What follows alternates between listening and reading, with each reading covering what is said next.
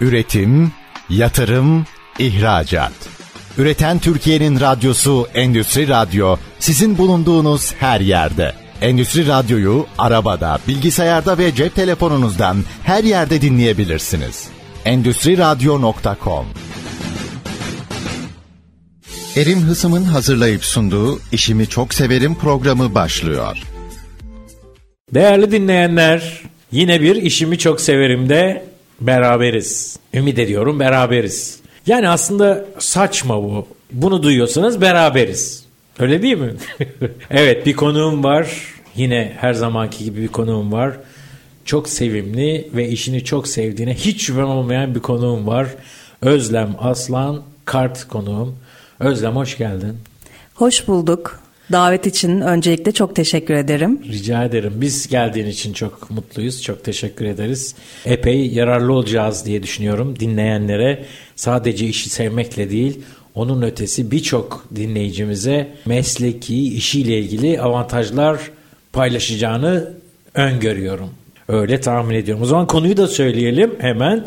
Türkiye'de marka patent süreçleri konumuz.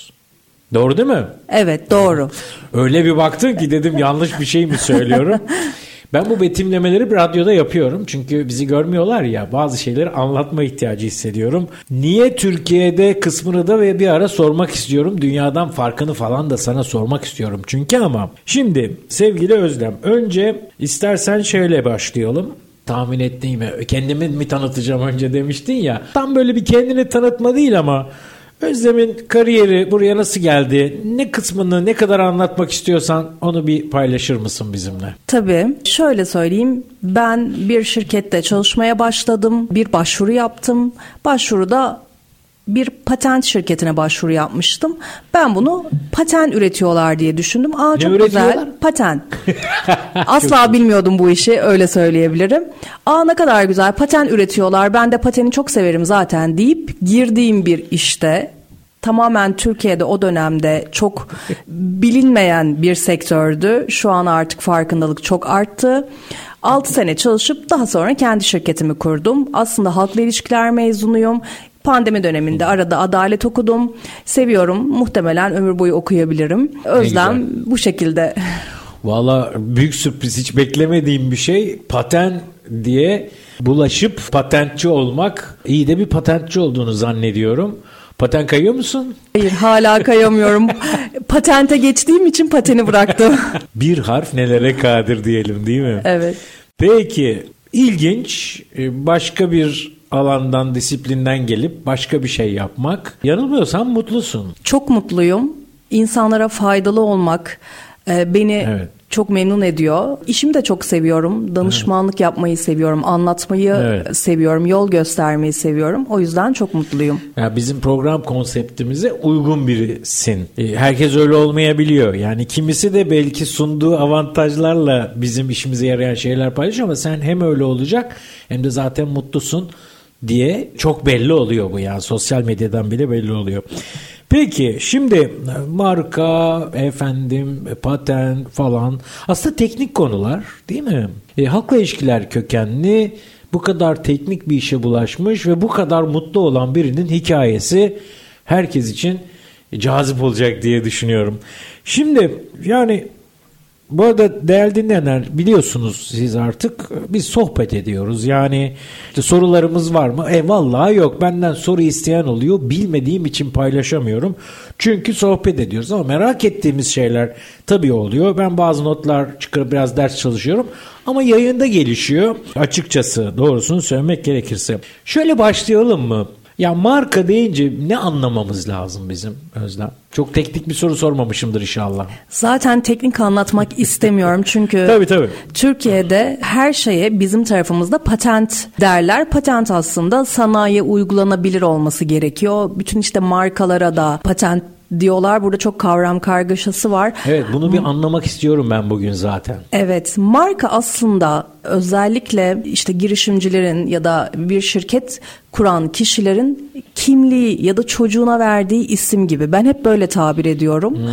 O yüzden bunun eşsiz olması lazım, e, benzersiz olması lazım, alanında kullanılmıyor olması lazım. Tabii ki bunun teknik taraflarında ciddi sıkıntılar doğurabilecek durumları oluşabiliyor. Örnek veriyorum bir marka oluşturdunuz. 5 yıl boyunca bu markaya yatırım yaptınız. Web sitesi kurdunuz, tabela astınız, kart vizit bastınız ve reklam verdiniz. Çok ciddi yatırım yaptınız. 5 sene sonra birisi gelip diyor ki sen benim markama e, markamı kullanıyorsun. Bunu kaldırmak zorundasın ve kullandığın süre içerisinde de bana tazminat ödemek zorundasın. Başa dönmek çok zor. Dolayısıyla bizim gibi danışmanlara işin başında çok ihtiyaç var. Yani bir sürü yatırım da yapmışsın. 5 yıl uğraşmışsın, bir yere de getirmişsin. Hatta belki bunun sahibi olan kişiden daha fazla sahip çıkmışsın buna ama senin değil. Başkasına yatırım yapmışsın. Başkasına yatırım yapmışsın. Evet şey ilginç geldi bana çocuğuna verilen isim gibi. Ben isimlendirmeleri hep önemli bulmuşumdur. İnsanlar içinde, olgular içinde. Bu biraz öyle bir şey galiba. Oğlunun adı ne? Eymen. Eymen. Eymen evet. Evet. Ben isimlerin kişilere anlamıyla bir şeyler eklediğini kattığını düşünüyorum. Bir de aslında isimleri biz koymuyoruz. Varoluştan beri olan bir şeye aracılık ediyoruz gibi bir kanıtlayamayacağım tezim var. Peki ilginç. Peki şunu soralım. Azıcık bahsettin galiba. Bir de konu bana da yabancı ama bir yandan hızlı öğrenmek istiyorum. Bir ürün var.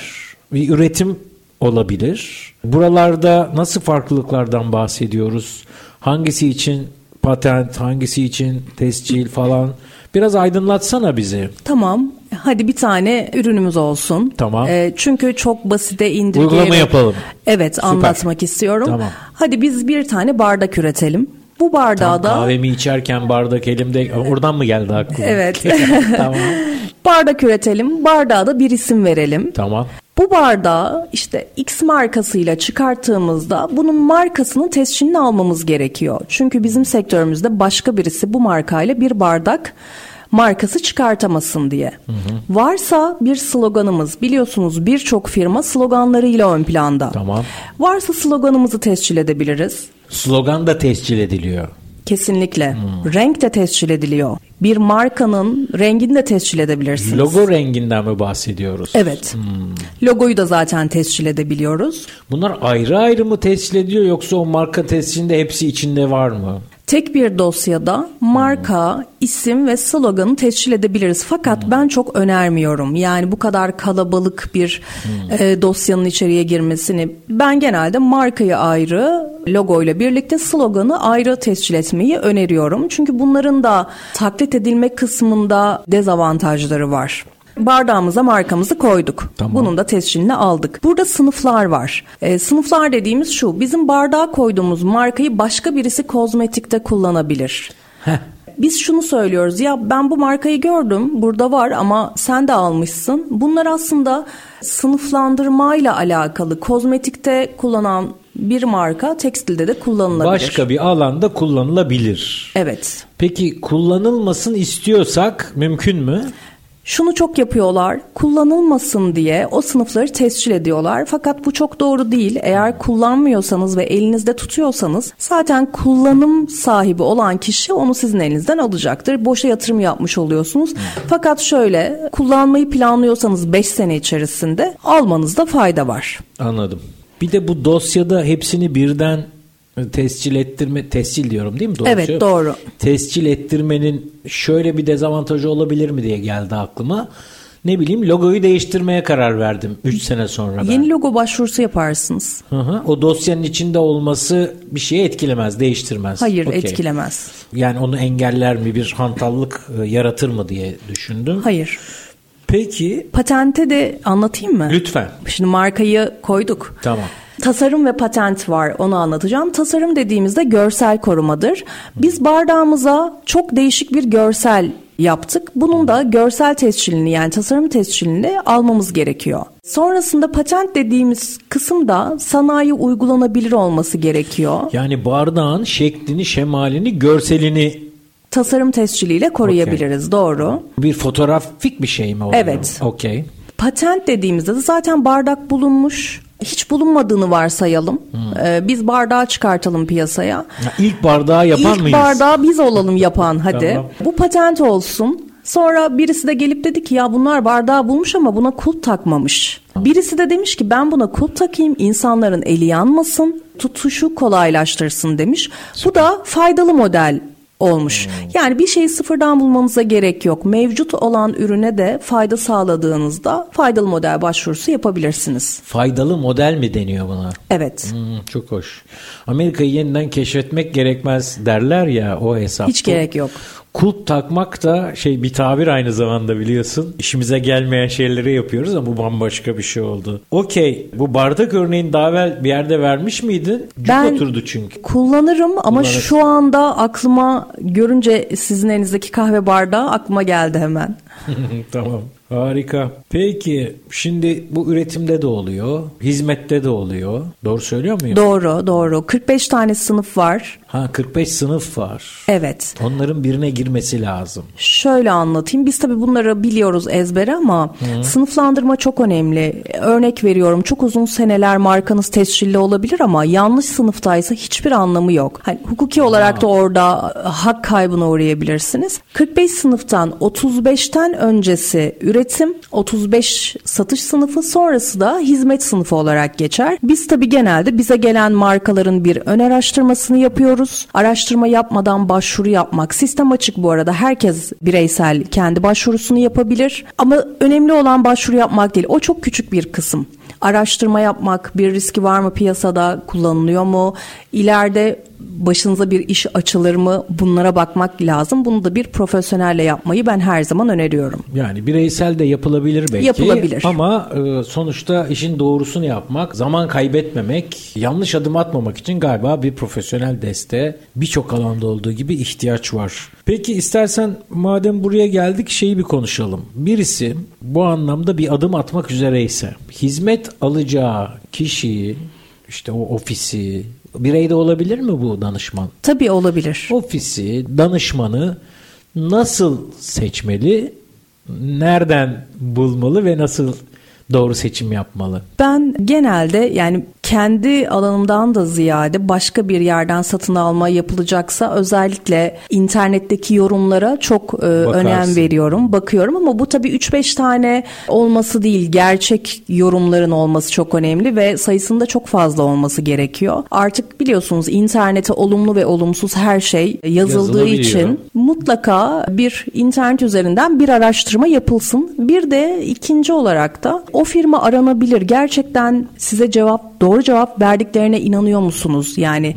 satış mı yapılmaya çalışıyor, doğru bilgi mi verilmeye çalışıyor? Bunu zaten anlarsınız. Benim için kendi satın almamda yaparken bunlar çok önemli kriterler arasında. Herhangi bir şeyin satın almasında da benzer bir yaklaşım var zaten. Ondan farklı değil. Bu işbirliği diyelim işte patent alındı, tescil alındı neyse. Kısa vadeli bir şey mi? Yani bu alımdan sonra hizmet bitiyor mu yoksa devamlı bir şey mi bu? Çok güzel bir soru. Valla bana verdiğin bir soru değil bu yani. Evet. Şöyle söyleyebilirim. Biz başvuruyu yapıyoruz fakat birkaç günde sonuçlanmıyor. Bunların resmi süreçleri var. 5-6 ay içerisinde sonuçlanıyor en iyi ihtimalle. 5-6 aydan önce sonuç alamıyoruz. Çok yani koyalım. şöyle söyleyeyim uzman deneme yapıyordur da bir günde onay vermiştir, iki ay yayında kalmıştır gibi durumlar var bu arada. 4 ay diyelim en iyi ihtimalle fakat yayına çıkar markalar ve işte patentler, tasarımlar resmi gazetede yayınlanır. Bu süreçte itiraz gelme ihtimali var. Yani ben diyebilirim ki siz bir başvuru yaptınız. Ya ben hayır benim markama çok benziyor. O yüzden itiraz ediyorum ve bunun tescil edilmemesi gerekiyor diyorum. O zaman da süreç uzuyor tabii ki değerlendirmeye gidiyor. Kurula çıkartılabiliyor. O zaman bir yıldan da daha uzun süreleri bulabiliyor ama burada önemli olan başvuru tarihi. Başvuru yaptığınız tarih itibariyle korunmaya başlanıyorsunuz Hmm, başvuru tarihi baz alınıyor. baz alınıyor. Yani biz şunu bile yaşadık. 10 dakika arayla aynı markanın girişi yapıldı. Akıl akıldan üstündür. Kimse birbirini tanımıyor. O yüzden hızlı hareket etmek lazım. Başvuru tarihi derken saati bile önemli yani. Saati önemli, dakikası önemli. Harika. Çok ilginçmiş. Peki sevgili Özlem fark etmemiş olabilirsin ama ilk bölümü bitirdik. Öyle mi? Tabii. Hiç fark etmedim. Bizim dinleyicilerimiz iyi bilirler. Programımız 3 bölümdür. İlk bölüm burada bitiyor. Minik bir ara vereceğiz. Biz o arada konuşmaya devam ederiz. Yalan yok bizde. Sonra daha kim bilir neler konuşacağız. Değerli dinleyenler minik bir ara biraz sonra dönüyoruz. Üretim, yatırım, ihracat. Üreten Türkiye'nin radyosu Endüstri Radyo sizin bulunduğunuz her yerde. Endüstri Radyo'yu arabada, bilgisayarda ve cep telefonunuzdan her yerde dinleyebilirsiniz. Endüstri Radyo.com Değerli dinleyenler aradan sonra geri döndük. Vallahi arada konuştuk. Üstelik onları da kaydettik. Bir gün karşıma çıkar mı? Bunları bunları demişsin derler mi bilmiyorum. Olabilir Özlem her an böyle bir şeye. Sözlerimin arkasındayım. ben de öyle. Eyvallah. Şimdi danışman, danışmanlık yapacak kişi bu konuda hizmet alacağımızın nasıl seçileceğini kabaca konuştuk. Ama işin sen onu söylerken aklıma şey tarafı geldi. Yani sana biri geldi. Ben geldim. Bir şirketim var belki. Bir hizmet talep ediyorum. Sen koşulsuz kayıtsız kabul ediyor musun yoksa orada bir sürecin var mı? Koşulsuz kayıtsız kabul etmiyorum. Okey. Neye ee, bakıyorsun o zaman? Evet yani şöyle eğer bir markayı taklit ediyorsa ben bunu kabul etmiyorum. Ee, bir gün bir geldi ofise çok ünlü bir markanın işte tekstil tarafını almayı unuttuğunu söyledi. Bunu da bir yerden bilgi e, edindiğini söyledi. Muhtemelen kandırmışlar. Ben bu markayı almak istiyorum dedi. Dedim üzgünüm bu markayı ben size alamam. Fakat eğer siz almaya çalışırsanız da direkt bu firmayla hukuki sürece gireceksiniz. Kendinizi de hedef göstermiş olursunuz. Türkiye'de çok ciddi bir problem vardı bir dönem insanlar başkasının markalarını adlarını tescil ettirmeye çalışıyorlardı. Aslında çalmaya çalışıyorlardı. Ben hani kısaca böyle söylüyorum. Bilinç oturmaya başladı. Şu an daha farkındalık oluşmaya başladı markalaşma süreciyle ilgili. Özgün markalar çıkmaya başladı. Dolayısıyla birinin markasını üzerinize tescil ettirerek sadece başınıza iş açarsınız. Davalarla uğraşırsınız. Kazanma ihtimaliniz de hiç yok. Hiç yok değil mi? Okey. Sen bunları söylerken etik diye bir balon yandı benim kafamda hemen. İşin bir etik tarafı var ve anlıyorum ki sen o tarafa oldukça önem veriyorsun. Fazlaca. Ee, yani e, sonuçta işi para getiren bir şey gibi bakmaktansa inanarak yapmaktan yanasın. Çok kritik gelir bana bu. Evet. Peki şey düşündüm bir yandan da bir tescil almak için kurum olmak şart mı? Birey de böyle bir şey yani bir sanatçı geliyor aklıma mesela. Ahmet Mehmet tiyatro sanatçısı. Onun da tescili, markası kontrol altına, kontrol demeyelim, güvence altına alınabilir mi? Evet, bireysel de başvuru yapılabilir. Zaten şirketler başvuru yapabiliyor. Ortaklı başvurular yapılabilir. Hmm. Siz 3 kişi bir marka oluşturmak istemişsinizdir. Üç kişi adına da bu markayı alabilirsiniz. Tabii. Ya da işte bir tiyatro sanatçısı olabilirsiniz. Başka bir iş yapıyor olabilirsiniz. Mutlaka zaten eğer isminizi markalaştırmak istiyorsanız resmi olarak da tescilinizi almanızı öneririm. İlla bir şirket olması da gerekmiyor. gerekmiyor. Bireysel olarak da bu olabiliyor. Evet. Şimdi şey geldi aklıma.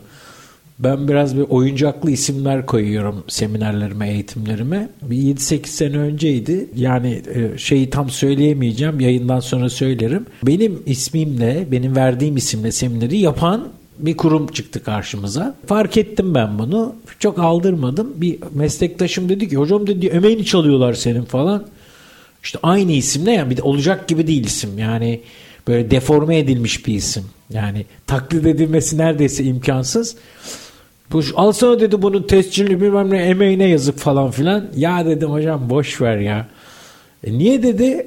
E, ne yapıyorsun ki dedi sen bunun için. Dedim hocam ben başkasını yapıyorum. Yenisini yapıyorum. Ama şimdi bunu öneri olarak almasın dinleyenler. Çünkü ben onu zaten ertesi sene kullanmak istemiyorum. Hı hı. Bir de taklit aslında yaşatır falan filan bilmiyorum. Buna da belki bir yorumun olur ama ben zaten değiştireceğim. Ama ismini ama içeriğini. Birinin onu alıp kullanması da enteresan bir gizli gurur vermiyor değil bana. Verir evet. Yani bunu kıymetli bulmuşlar diye. Şimdi şey geldi aklıma.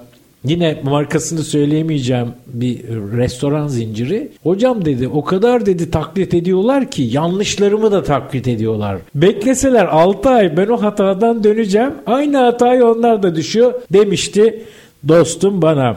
Evet bireysel olarak da olabiliyor. Dolayısıyla ortak olarak da olabiliyor. Bir sürü şey öğreniyorum vallahi. Eşli markalar da var. Aslında işin biraz hadi Beşli? eş Eşli. yani şöyle magazinsel tarafına geçelim. Hmm, geçelim. Ee, bize genelde geliyorlar işte karı ve koca hiç fark etmez onun adına olsun benim adım olsun vesaire derken ortaklı marka yapıyorlar. Ben ama her zaman şunu soruyorum bu fikri kim buldu? Yani bu şey değil hadi ikimizin Çift adına olarak geldiler ama fikir sahibi kim? Bunu mu soruyorsun? Evet. Hadi ikimizin adına yapalım diyebileceğiniz bir şey yok. Ya da arkadaşlar geliyor şirket kurmuşlar. Aslında fikir birinin ya hadi üçümüzün adına olsun. Biz genelde bir sene içerisinde bunların ayrıldığını görüyoruz ve işte markayı devretmek istiyorlar. İşte patenti devretmek Eşler istiyorlar. ayrılıyor. Ya da arkadaşlar vesaire ya da ortaklıklar da ayrılabiliyor. Doğru. E, bu sefer ikiye ya da üçe bölünüyor o marka ya da biri birine vermiyor. Diğerinden para istiyor falan gibi. Markanın bölünmesi nasıl bir şey? Bölünebiliyor mu? Ya bölünebiliyor mu derken örnek Belki veriyorum. ikisi de kullanamaz oluyor mu acaba? Kullanabilir. Muvaffakatname dediğimiz bir şey var. Belki kendine başka bir marka oluşturabilir. Ama şu olabilir. Biz ikimiz bir marka oluşturduk. Sonra dedi ki biz yollarımızı ayırıyoruz. Ben de size devretmiyorum markayı. Siz de bu markayı istiyorsunuz. Ben de diyorum ki bana para ödemek zorundasın. Çünkü hak sahibi benim aynı zamanda bu dosyada. Ya benimle anlaşacaksın ya marka ikimizin adına devam edecek. Bu gibi durumlarda genelde uzlaşılamıyorsa yeni bir marka oluşturuluyor. O yüzden kimin Ama adına emek ziyan oluyor tescil tabii. ettiğiniz önemli. Bir şey daha söyleyeceğim. Lütfen. Sizin yani markanızı taklit eden kişiye şunu yapmış olmanız gerekiyordu. Tescil edin ya da etmeyin. Eskiye dayalı kullanımınızı ispat etseydiniz mutlaka karşı tarafa bir dava açabilirdiniz ve kullanımdan kaynaklı kazancından tazminat talep edebilirdiniz. Bunu bilen, bu farkındalığı oluşan insanlar çok güzel paralar kazanıyorlar. O yüzden tescil etmeseniz dahi bunu ispatlayacağınız belli işte fatura kesmişsinizdir. Sosyal medya görselleriniz vardır tarihli. Bunları mutlaka kullanabilirdiniz. Ben o yüzden emeğe çok saygı gösteriyorum. Mutlaka koruyun diyorum. Ya ilginç bir konu bu. Sen bir yandan da hafif hukukçu sayılır mısın ne? Şöyle aslında bizim işimiz çok hukukla iç içe ama tabii ki ben hukukçu değilim. İşte yani öyle keyfi adalet okudum sonra onu çevirir miyim bilmiyorum. Adaleti stratejik mi okudun? Evet. Yoksa ilgim vardı bir de onu mı? İlgim vardı. Ama meslekle bağlantısı da olduğu için okumuş olabilirsin. Evet evet ilgim Okudun, de bitti vardı. o, değil mi? Evet. Şöyle bir durum var. Bizden sonra genelde mahkemeye gidiyor ya süreçler. Ben eğer o süreci bilirsem danışanlarıma daha iyi hizmet vermiş oluyorum. Risklerini tabii ki Tabii. avukat arkadaşlarımız var. Onlara yönlendiriyoruz. Süreci onlar takip ediyor. Okey. Şimdi e, sevgili Özlem bunun ideal zamanı nedir? Yani şirket kurduk biz. Şimdi biz dinleyenler bir sürü e, iş sahibi olan var, iş kurmak üzere olanlar var falan filan. Bir şirket kurduk veya kuracağız. Kafamızda bir proje var. Mevcut bir şirketimiz var ama yenisini kuracağız. Veya ilk defa kuruyoruz. Zamanlama ne yani buna ne zaman başlamak lazım? Ne zaman buna yatırım yapmak lazım? İşi bir yere getirmeyi mi beklememiz lazım? Ne dersin? Bunu aklınıza geldiği ilk andan itibaren tescil etmeniz gerekiyor. Neden? Genelde şunu yaparlar. Ee, Bir isim bulunur, web sit domain adresi alınır, web sitesi kurulur, işte sosyal medya hesapları alınır. Sonra bize denir ki biz bu markayı tescil etmek istiyoruz. Biz girip bakarız ki marka zaten tescilli. Tescilli. Boşuna domain aldın. Sosyal medya hesaplarını Evet. aldın. Hmm. büyük emek var ve başa dönmek zorunda kalıyorsunuz. Aklınıza geldiği ilk andan itibaren mutlaka tescil ettirmeniz gerekiyor. O zaman başlangıç aşaması Bizimle. önce bir danışmanlık alıp kendimizin yapabileceğimiz şeyler var anladık ama ben işin uzmanıyla çalışmayı hangi konu olursa olsun yeğlerim. Karlı olur çünkü yani bir Onu söyleyecektim. Çok Lütfen. güzel söylediniz. Çok paranız varsa lütfen kendiniz uğraşın diyorum ben. veya kaybetmek Danışmanlarla istediğiniz, risk etmek istediğiniz şeyler evet, varsa. Evet, evet. Danışmanlarla çalışmak her zaman kazandırır. O zaman başlangıç noktası sana geliyorum. Diyorum ki benim şöyle bir fikrim var. Böyle bir marka yaratmaya çalışıyorum. Ve sen bakıyorsun diyorsun ki bu markayı yaratma. Çünkü zaten yaratılmış belki öyle diyelim. Dolayısıyla bir feyz alalım. dersimizi alalım, başka bir yere yönelelim, zaman kaybetmeyelim. Doğru tercüme evet, ettim mi? Evet, çok güzel. Peki şimdi herkesin aklında şu soru işaretleri uyanmıştır. Bende uyandı. Ya bu ne kadarlık bir gider? Ne kadar gider demeyeyim ben buna yatırım demek istiyorum. Yatırım. Kasten yatırım demek Evet. istiyorum. Ne kadarlık bir yatırım ki bu? İmtina etmeye değer mi veya imtina edersek ne kaybederiz falan gibi. Yani rakam söyler misin bilmiyorum. Söylerim. Çok Sö- şeffaf. söyle yani o zaman. Şöyle söyleyeyim. Devlet harçları evet bu sene yüzde 122 oranında arttı. Biz çok arttıramadık ama Örnek veriyorum tek sınıfta bir marka başvurusu yapmak istiyorsunuz. Tamam. Bize vereceğiniz ve işte devlet harçlarıyla birlikte en fazla işte 6 bin lira gibi bir rakam ya da 7 bin lira gibi bir rakam. Tabii bunun ekstra hizmetleri var. Takip hizmeti var. Bundan bahsetmek istiyorum. Bu çok değerli çünkü siz marka tescil belgenizi aldınız. Markanızı tescil ettiniz artık içim rahat diyorsunuz. Hayır bitmedi. İşiniz rahat olamaz. Çünkü markanızı taklit etmek isteyenler olacaktır. Tamam. Çünkü markanız resmi gazetede yayınlandığı için bunu görüp ya bu marka ne kadar güzelmiş hemen bunu hem bir ek getireyim başvuru yapayım diyenler olacaktır. Biz kullanmış olduğumuz özel bir yazılımda tescilli olan markaları takip ediyoruz. Her ay bildiriyoruz. Eğer benzer marka bulursak hemen itiraz ediyoruz sürece ve dosyayı iptal ettiriyoruz. Takip yaptırmadık ne oluyor? Davayla iptal ettirmeniz gerekiyor. İş uzuyor. İş uzuyor, maliyetler artıyor. Mahkeme süreçleri de biraz uzun zaten ülkemizde galiba. Evet o yüzden garantiye almakta fayda var. Şöyle söyleyeyim ben kendi markamı takip ettiriyorum arkadaşlara içeride. Öyle mi? ya o kadar önemli bir hizmet. Oo. Ama da öyle ya testici kırık testiden su içermiş lafını tarihte bırakmak Bu arada lazım. bizi taklit ettiler biliyor musunuz? Ve Ciddi çok misin? kötü bir taklit. Biraz önce konuştuk hani gurur duydum gibi gurur duyamadım. Yani güzel bir taklit olmadığı için bu çok riskli bir kötü, durum. Yani sonuçta siz emek veriyorsunuz ve bir vizyon oluşturuyorsunuz. Sizi taklit eden kişi tamamen farklı bir vizyonda. Ya aslında taklit zaten vizyonsuzluğun dik alası değil mi? Evet, ben evet, Televizyon mutlaka. dizilerinde bunu çok görüyorum. Konu hiç alanım değil. Yani çok da dizi izleyen biri değilim ama öyle birkaç tanesine baktığım oluyor. Bakıyorum aynı format her kanalda. O tuttu ya. Ya yenisini yapamıyor muyuz? Biz beceriksiz miyiz Özlem? Ne dersin Tembeliz. ya? Tembeliz. Ha, Evet. Tamam. Şimdi oturdu bende evet biz biraz tembeliz. Oysa biraz çalışkanlıkla neler üretebileceğimizi biliyorum. Ben bu toplumu tanıyorum. Kesinlikle öyle. Kafayı başka yere harcıyoruz galiba. Oysa biraz üreticiliğe, yaratıcılığa harcasak ne dersin? Bundan sonra zaten yeni gelen nesil bu farkındalıkla geliyor. Geliyor. Ee, o yüzden çok daha güzel markalarımız çıkacak, lisanslı ürünlerimiz çıkacak. Ülkemizin de gelişmesi için markalaşmaya ihtiyacımız var. Markalaşmaya ihtiyacımız var. Evet. Belki en çok ihtiyacımız olan şeylerden bir tanesi bu.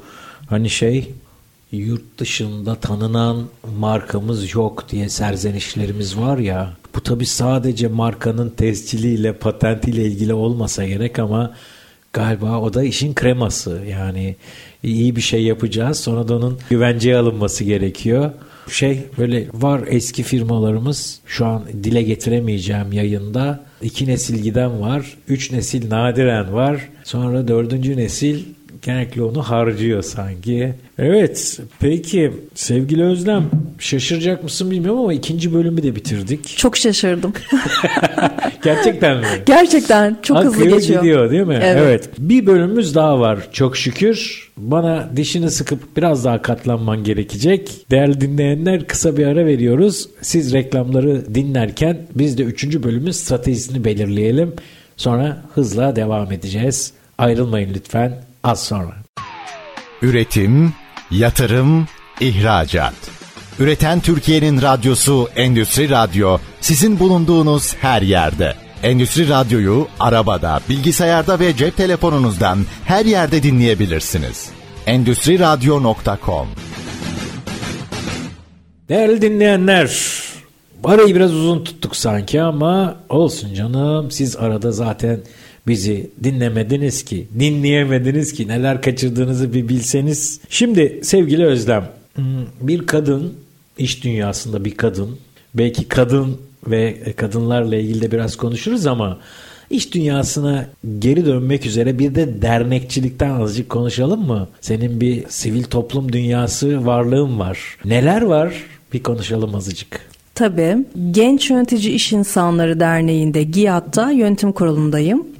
JCI'da yine bu sene yönetim kurulunda yer alıyorum. Dernekçiliği çok seviyorum. Hı hı. Topluma fayda sağlamayı çok seviyorum. Bu aslında bir yere ait olmak, içinde olmak bana çok keyif veriyor. O yüzden birkaç dernekte varım ama yönetim kurulu olarak JCI ve GİAD'da Hı-hı. aktifim. Başka dernekler de var ama burada yönetimdesin. Peki birkaç şey söylemek ister misin? Buralar, buralar ne oluyor, neler yapılıyor? Belki ilgi duyan olabilir, katılmak isteyen olabilir. Tabii. Gençler tarafında JCI'yi öneririm aslında. Hı hı. Mesela Türkiye'nin 10 başarılı genci seçiliyor her sene. Mutlaka onların başvurularına bakmalarını öneriyorum. Hı hı. Çünkü bu değerlerimiz uluslararasında da bizleri temsil evet. ediyor. İki senedir jüri üyeliği yapıyorum e, Türkiye'nin 10 başarılı gencinde. Benim için de çok keyifli bir süreç. GİAD tarafı da iş insanlarının e, olduğu bir dernek. Onlar da çok güzel. Yine yani orada da çok adamları.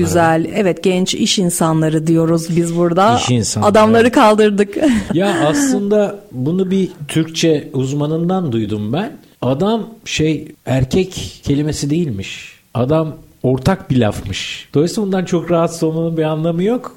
Türkçeciden duydum yani. Hmm. Hatta bir seminerimde adam dedim onu düzelttim insan diye. Dedi ki çok fark eden bir şey yok dedi. Yine e, dinleyenler belki araştırabilirler. İstersen biz de bakalım. Evet bakalım As- merak ettim. Evet, aslında... Ama dernek resmi olarak bunu beyan etti. E, güzel tabii. Adamlardan tabii, insanlara. Tabii. tabii. Ya işte kadın dedim ya yani dernekçilik ve istersen azıcık kadından da konuşalım mı? Tabii. Ben kadının önde olmadığı hani en azından içinde olmadığı hiçbir şeyin başarıya götürmeyeceğini düşünenlerdenim.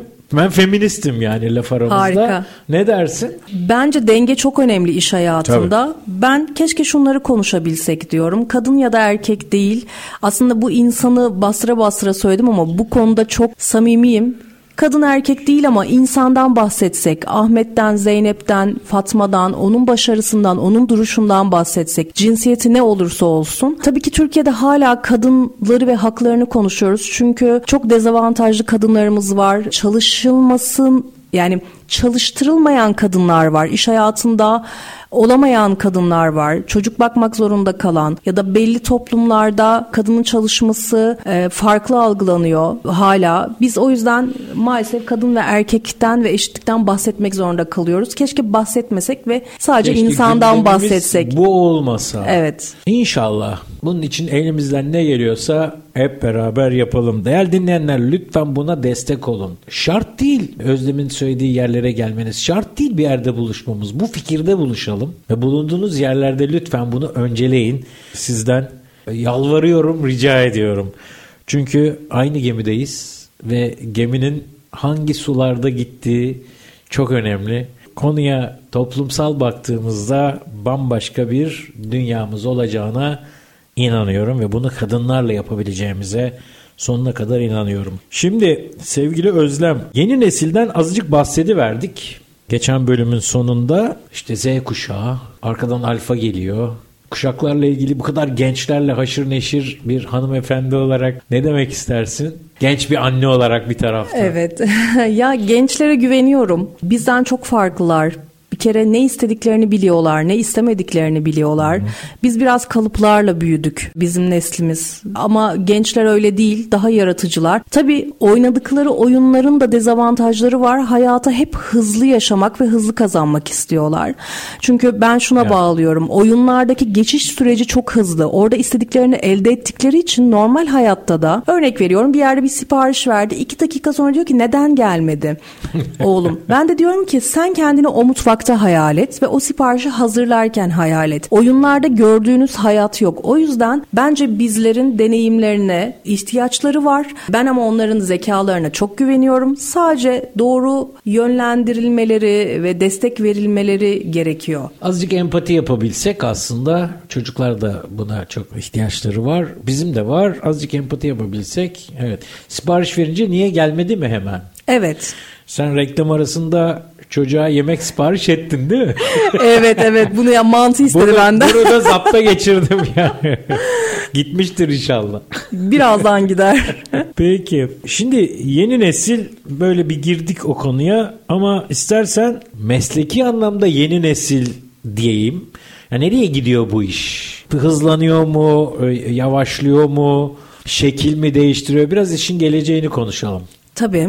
Aslında son dönemlerde yapay zekadan konuşmaya başladık. Evet. NFT'lerden konuşmaya başladık. İşte dün sohbet ediyorduk bir kadın yatırım platformu var. Benim de dahil olduğum Aryavam'ın. Orada da konuşuyoruz uçan arabalar gelecek. Ya biz de alsak mı bir tane? O yüzden aslında çok hızlı şekillenecek durumlar var ve bizim de hızlıca adapte olmak zorunda kalacağımız. Bizim taraftan baktığımızda aslında güzel gelişmeler oluyor. Çünkü daha çok tescile ihtiyaç olacak. Buluşlar artacağı için. Biraz daha hızlanacağını düşünüyorum ben kendi sektörümüzle alakalı. Hızlanacağına dair bir öngörüm var. E, girişimler de artıyor herhalde.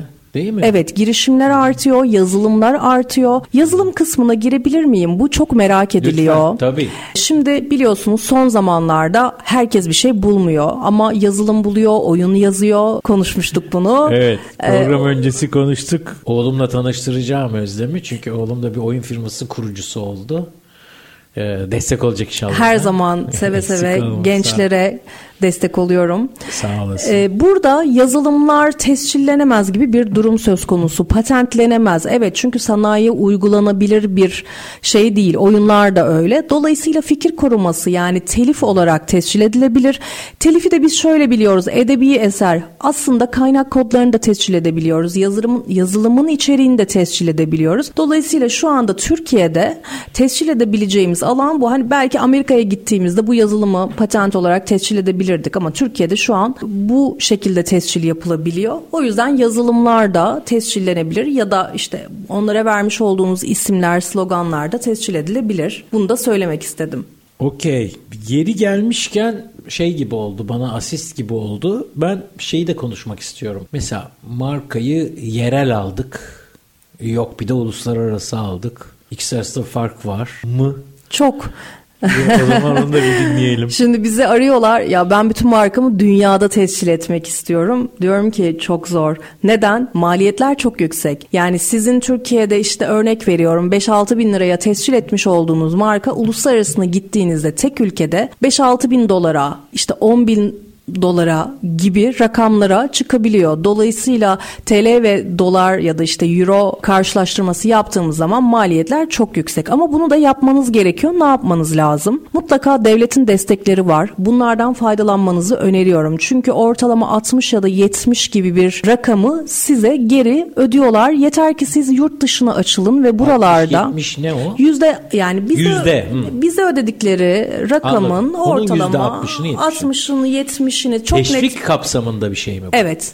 Çok net bilmiyorum. Biz orada fatura veriyoruz ya da tamam. proforma fatura veriyoruz başvuru yapıyorlar, onaylarını alıyorlar, hmm. paralarını ödüyorlar. İşte 60, %60 ya da 70 gibi kısmını geri alabiliyorlar. Bunu bence mutlaka araştırmalarını öneririm. Uluslararasına taşıdığımız çok fazla marka var. Özellikle tüm dünyada değil ama neredeyse bayağı işte e, topluluk markaları yaptığımız, diğer ülkelerde de tescil ettiğimiz markalarımız var, Türk markalarımız. İsimlerini de muhtemelen sıkça duyuyoruzdur. Türkiye'deki ve yurt dışındaki fark aslında maliyet farkı. Biz zaten her iki süreci de burada danışmanlığını yapıyoruz. Tabii şeyi iyi anlamak lazım. Burada da sizin katkınız çok kıymetli tahmin ediyorum. Yani bunu böyle uluslararası almak gerekiyor mu, gerekmiyor mu? İşe göre, konuya göre, girilecek alana göre ona karar vermek lazım herhalde. Gerekiyorsa o yatırımın altına girmek lazım. Fantazi olmasın. Yani eğer o ülkeye yatırım yapacaksanız e, mutlaka tescil ettirin. Çünkü her ülkenin kanunları farklı. Ya elimde dursun hadi ben Amerika'da da tescil edeyim ama girer miyim girmez miyim bilmiyorum derseniz belki başka biri kullanıyordur. Orada bir risk oluşturur size. O yüzden yurt dışında da aslında ön araştırma her zaman çok önemli. Bu şey gibi düşünün. İnşaat yapacaksınız, zeminine bakmadan yapıyorsunuz ama çöküyor falan gibi düşünün. ön araştırma hayati yani markalar için. Siz gereğinde bu e, uluslararası uluslararası çalışmaları da üstlenebiliyorsunuz. Yapıyoruz Değil evet. mi? Yani evet. illa yerel bir şey değil. Ama fantazi olmasın. Fantazi kelimesini özellikle kullanıyorum. Yani hiç yapmayacağımız bir şey veya hiç girişmeyeceğimiz bir ülkede bir girişim vesaire ise çok da anlamlı olmayabilir. Bunun kararını galiba firma ile beraber sizin vermeniz en sağlıklı olanı. Tabii biz toplantıda zaten bunlara mutlaka oturup konuşup yönlendirip karar veriyoruz. Ya pencere açmanız çok kıymetli gibi geliyor. Bu hiç aklına gelmeyebilir kişinin ama öyle olabilir ki o sohbette ileride ben yurt dışına açılacağımı yakalarsınız. Tahmin ediyorum öyle gelişiyordur. Kesinlikle öyle. Dolayısıyla bu yatırıma gerek duyulabilir. Bir şey diyordun kestim galiba. Yok yani şöyle benim zaten e, amacım markalara değer katmak. E, o yüzden dinliyorum. Uzun vadedeki planlarını da dinliyorum ve ona göre yönlendirmeye çalışıyorum. Bu cümleyi sevdim ya. Markalara değer katmak harikaymış. Tohum gibi bu ya. Evet. Tohum ekiyorsun sonra ürün alıyorsun. Ee, Özlem süremiz azalıyor ama şu şeyi konuşmak istiyorum. Bir kitap çalışması var sanki. Evet. Bir kitap hazırlanıyor galiba. Ondan bahseder misin bize? Bahsetmek ister misin? Tabii tabii. Genç Yönetici İş İnsanları Derneği'nde GİAD'da bu sene bir kitabımız çıkacak. Sıfırdan kendi işini kuran, büyüten, emek veren ve bir yerlere gelen insanların hikayesi. Ben de içlerinden biriyim. Çok gurur duyuyorum içlerinde olmaktan. Zaten benim kendi derneğim. Dolayısıyla keyifli bir kitap olacak ve başarı ve başarısızlık hikayelerini okuyacağız orada aslında. Sonuçta bu yollar dümdüz değil. Neler yaşadık, nerelerden geçtik, nasıl başladık, nasıl buralara geldik onları anlatacağız. Bir şey dikkatimi çekti. Benim derneğim dedin ya. Evet. Bu müthiş bir sahiplenme göstergesi. Kuruculardan mısın? Hayır değilim. Yani. Hayır. Ben hala son e, maaşlı çalıştığım şirketi anarken bizim firma diyorum ki inanılmaz bir zaman geçti. Beni orada hatırlarlar mı bilmiyorum çünkü birçoğu ayrılmış, emekli olmuş olabilir. Sahiplenme çok önemli. Neye borçluyuz bu sahiplenmeyi? Kendimi oraya ait hissediyorum. Yani değerli arkadaşlarım var içeride. Çünkü birçok e, yerde olduğum için aslında GİAD'ın yeri bende her zaman ayrı olmuştur ve JCI'ın da aynı şekilde. O yüzden biraz fazla sahiplenmiş olabilirim. Güzel bir şey bu sakıncalı bir şey değil. Markayı tescil ettirmek yeterli mi konuşalım diye beni uyarmışsın. ne demek istiyorsun? Markayı evet tescil ettirmek aslında tek başına yeterli değil. Kullanmayacağınız markayı tescil ettirmeniz hiçbir işinize yaramaz. Eğer kullanan biri İlk varsa kullanacak olduğumuz bir şey 5 sene içerisinde kullanmış olmanız gerekiyor. Çünkü Evet. kullanım ispatı sunabilmeniz için herhangi bir davayla karşılaştığınızda keyfi marka alımı çok oluyor. Ya şu aklıma geldi ben bunu alayım kenarda dursun durumu bence çok doğru değil. Kullanacağınız markayı almanızda fayda var. Doğru bir başlangıç. Hani ilk düğmeyi doğru iliklemek e, hikayesi vardır ya metaforu.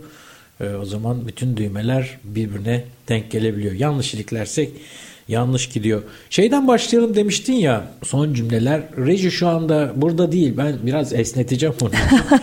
Olmazsa keser ne yapalım. Şey demiştin ya önce markanın tescil olarak alınıp alınmadığına bakalım ama sanki domaini e, sosyal medya hesapları da alınmış mı alınmamış mı diye aynı anda bakmak doğru olur mu? Bu bizim alanımız değil fakat Evet. ben bunu yönlendiriyorum. Bir marka sürecinde mutlaka diyorum internet üzerinden araştırmanızı yapın, sosyal medya hesaplarına bakın, işte domain adreslerine bakın. Gerçekten biri kullanıyor mu? Belki marka olarak tescil etmedi ama çok uzun senelerdir kullanıyor. Evet, Yine de davaya konu olabilir Tescil burada. etmemesine rağmen kullanıyor olabilir. Yatırımımızı yanlış yere yapmayalım. Yanlış yere yatırmayın. Evet. Özlem bir haberim var. Daha doğrusu iki haberim Yine var. mi bitti süremiz? Birisi iyi birisi kötü. Kötü olan bitti süre. İyi haber benden kurtuluyorsun. Ya olur mu hiç öyle şey? Çok hızlı geçti, çok keyifliydi. Hocam çok teşekkür ediyorum. Özlem çok sağ ol. Hallederiz. Başka program yaparız. Mutlaka. Ama marka konuşuruz ama patent konuşuruz ama konuşacak başka şeyler var. Kitap çıksın kitabı konuşuruz. Konuşacak çok şey var. Çok teşekkürler. Ayağına sağlık. Değerli dinleyenler bir işimi çok severim daha burada bitiyor. Umarım işinizi çok seversiniz. Umarım çok sevdiğiniz işleriniz olur. O kadar sevmiyorsanız da biraz çabayla sevecek hale getirirsiniz. Bugünün ana fikri manşeti onurlu olur. Markanızı, işinizi güvence altına da alın. Kazaya uğramasın. Değerli dostlar bir başka gün bir başka konu ve konukla tekrar buluşmak üzere. Hoşça kalın, sağlıcakla kalın, bizimle kalın.